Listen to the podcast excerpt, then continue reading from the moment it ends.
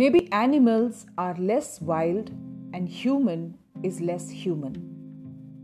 हाल ही में Indian actor Akshay Kumar की इस व्यंग्यात्मक टिप्पणी को पढ़कर मैं दंग रह गई। दंग कम सोच में ज़्यादा पड़ गई। कितना सत्य है इस कथन में। इनफैक्ट मैं चिंतित हो गई। ह्यूमन इज़ लेस ह्यूमन देखा जाए तो इस पूरे पिछले हफ़्ते में जितनी भी घटनाएँ हुई हैं भारत में, केरल की हो या फिर विश्व में मिनियापोलिस की, इससे तो यही उजागर होता है। नमस्कार दोस्तों, स्वागत है आपका आज के इस एपिसोड मेरे इस पॉडकास्ट में जिसका नाम है मेरी आवाज़ सोच से संवाद तक। आज मेरी आवाज़ में क्रोध है, दिल भरा है मन में पीड़ा है, अर्थात मैं आज खुश नहीं हूँ। आप सब कैसे हैं? कैसे बीता आपका ये पिछला पूरा हफ़्ता? आज मैं सोच रही हूँ कि चाहे वो जंगली सुअर हो या फिर गर्भवती हाथी, क्या मनुष्य का इतना दैत्य कार्य करना जायज़ है? कब तक हम अपनी असीम विकास और अपनी असीम जरूरतों के लिए पर्यावरण, हमारे बायोलॉजिकल इकोसिस्टम का शोषण करते रहेंगे? कहाँ तक? कब तक? जी हाँ दोस्तों, यही मेरे आज के पॉडकास्ट का विषय है, जिसका नाम है कहाँ तक? कब तक? परंपरागत रूप से हम जैविक खाद्य श्रृंखला, यानी कि बायोलॉजिकल फ़ूड चेन में सबसे ऊपर हैं। और सबसे ऊपर होने का अर्थ है कि हम उत्तरदायी उपभोक्ता हैं रिस्पॉन्सिबल कंज्यूमर्स कंज्यूमर्स का अर्थ क्या है? अपने आनंद या सुख की प्राप्ति के लिए किसी वस्तु का भोग करना या इस प्रकार से कि उसकी उपयोगिता नष्ट हो जाए या फिर धीरे धीरे वह क्षीण होती चले। To consume it in such a way in parts that it is ended and cannot be put together और इस बात का हमें घमंड है। हमें घमंड है क्योंकि हमें लगता है हम बुद्धिजीवी हैं इंटेलिजेंट हैं। पर बुद्धिजीवी और इंटेलिजेंट होना कैसा? जब इतना होकर भी हम स्वयं अपने लिए विलुप्त होने का मार्ग बना रहे हैं। Paving our own road to extinction अब गर्भवती हाथी का ही उदाहरण ले लें। लोगों का तर्क है कि वो जंगली सुअर के लिए था। तो क्या? और क्यों ये जंगली सुअर या हाथी अपनी वन की सीमाओं को छोड़कर बाहर आ रहे हैं? क्योंकि शायद विकास के नाम पे वनों की कटाई हो रही है और धीरे धीरे ये रेखाएँ लुप्त हो रही हैं। उधर किसान ने अपने खेत को बचाने के लिए ये उपाय किया। बिल्कुल सही, लेकिन मैं पूछती हूँ कि इतना दर्दनाक उपाय कि जान ही चली जाए। खेतों की बचाव तो अनिवार्य है, चला आ रहा है, पहले भी होता था, अब भी होता है। स्केयर क्रोज हैं बेयर ट्रैप्स हैं जिससे उन्हें डराया जा सके उन्हें धमकाया जा सके लेकिन उनकी जान चली जाए। ऐसा क्या हो गया हमारे सोच के परिवर्तन में कि आज हम किसी की भी चिंता नहीं करते? शायद हमारी मजबूरी शायद वो किसान अपने पेट पालने के लिए कुछ मजबूर हो गया हो। एक तरफ़ ये धुंधली होती हुई मनुष्य और वन की रे, रेखाएँ सीमाएँ और दूसरी ओर मानवता का केवल स्वयं तक केंद्रित रहना सेल्फ सेंटर्ड रहने की इस व्यवस्था के ही कारण आज हम अपने पर्यावरण और जंगल, उसकी वन संपत्ति जिसमें जानवर भी शामिल हैं, उनके साथ सह अस्तित्व नहीं रख पा रहे। Coexistence of man environment and wild is losing its meaning और इसीलिए यह वाक्य may be animals are less wild and human is less human मुझे मानव जाति पर एक थप्पड़ सा लगा। कहीं ना कहीं हमारी जरूरतों, उनके उपाय और उन्हें पाने की चाह में एक संतुलन होना बहुत ज़रूरी है। क्योंकि मुझे लगता है कि अगर ये संतुलन बिगड़ जाए तो उसके बहुत घातक परिणाम होते हैं स्वयं मनुष्य पर, हमारे पर्यावरण पर और हमारे सारे animals plant and animals kingdom पर। आइए देखें कि कैसे घातक परिणाम हो सकते हैं।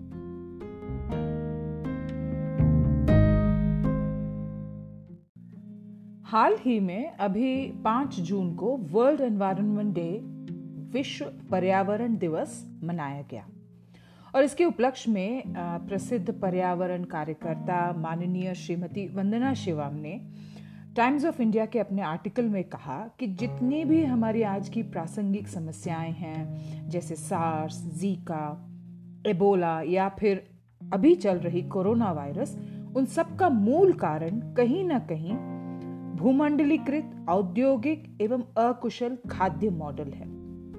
और globalised industrialised and inefficient food and agricultural model और इन सब का संबंध हमारे वनस्पति, जलवायु, यानी क्लाइमेट और जीवांतरों पर पड़ता है। इसके कारण आज एक इमरजेंसी सिचुएशन सी बन गई है। चाहे वो कोरोना वायरस की जैसी बीमारियाँ हों, अम्फन और निसर्ग जैसे साइक्लोन्स हों, या फिर दूर से आ रहे टिट्टों का अटैक। और ये सब क्यों हो रहा है? सिर्फ़ इसीलिए कि हम स्वयं को दूसरी जातियों से भिन्न मानते हैं। या फिर मेरे हिसाब से यूँ कहिए कि हम चौरासी लाख यौनियों से स्वयं को बेहतर मानते हैं, सुपीरियर मानते हैं। इसीलिए किसी का ख्याल रखना तो जैसे हमने छोड़ ही दिया। उत्तरदायी उपभोक्ता से हम केवल उपभोक्ता बनकर रह गए हैं reduced from being responsible consumer to just a consumer disposable packaging throw away कपड़े या फिर शून्य के बराबर इंसान या जानवर के प्राण। कुछ भी मायने नहीं रखता।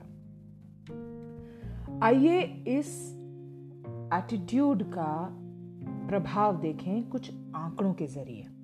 रिसर्च के अनुसार माइक्रोप्लास्टिक्स 31 परसेंट इकतीस प्रतिशत कारण है समुद्र में प्लास्टिक पोल्यूशन का, जिससे जल प्रदूषण होता है और डॉल्फिन और अन्य जीवाणु जो वहाँ रहते हैं, उनकी हत्या भी होती है।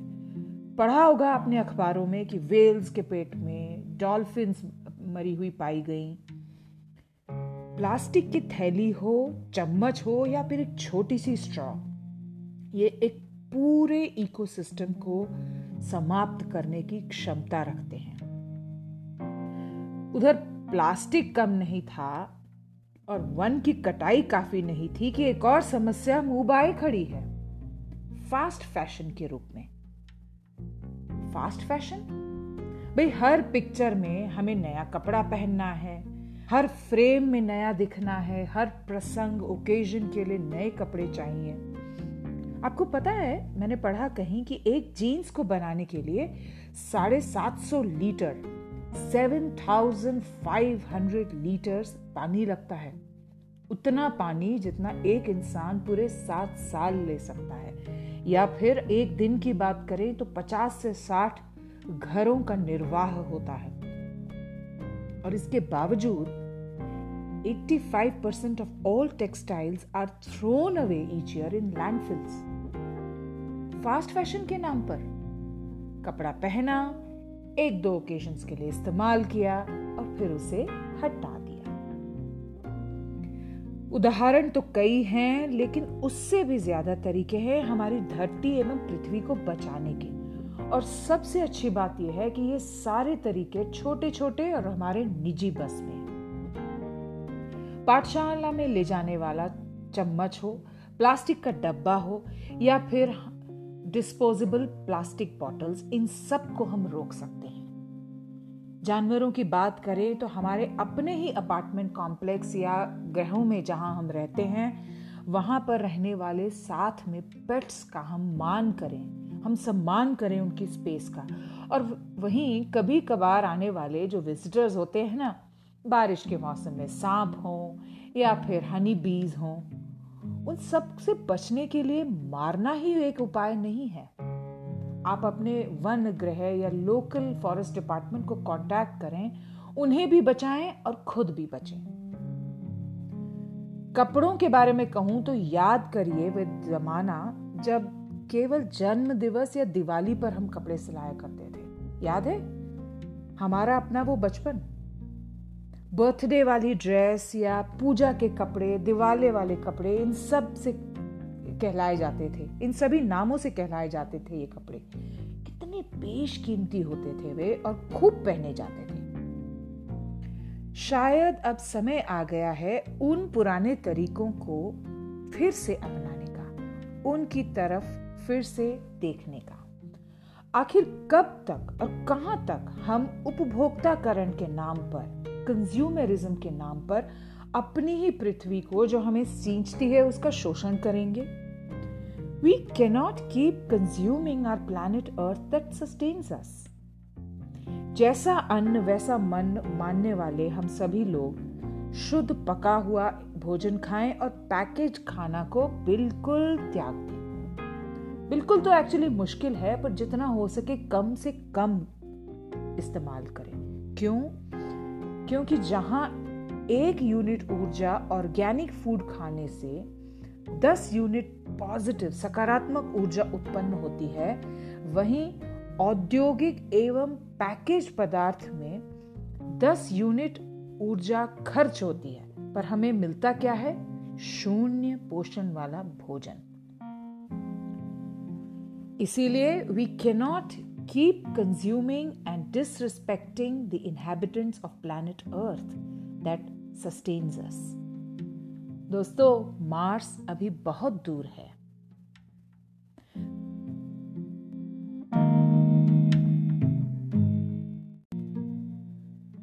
चाँद और मंगल ग्रह की कामना रखते हैं, लेकिन स्वयं अपनी पृथ्वी ग्रह का ख्याल नहीं। क्या जवाब देंगे हम अपने आने वाली पीढ़ियों को? सवाल बहुत ज़्यादा, जवाब कुछ कम। कुछ अटपटा सा रहा ना आज का ये एपिसोड। पर मैंने अपने दिल के गुबार खोल दिए आपके सामने। यदि आपको अच्छा लगा, ज़रूर बताएँ। और आप किसी बात से असहमत हैं तो वे भी पक्का बताएँ। आपकी सारी बातें और सुझाव सर आँखों पर रखती हूँ। जाने से पहले कवि श्री मैथिली शरण गुप्त की कविता मनुष्यता की कुछ चंद पंक्तियाँ मुझे याद आ रही हैं और आशा करती हूँ कि आप भी इनसे प्रभावित होंगे। विचार लो कि मृत्यु हो, न मृत्यु से डरो कभी। मरो परंतु यू मरो कि याद तो करें सभी। हुई न यूँ सुमृत्यु तो विथा जिए वृथा मरे। मरा नहीं वही के जो जिया हो आपके लिए। मरा नहीं वही के जो जिया हो आपके लिए। Learn to love learn to share नमस्कार।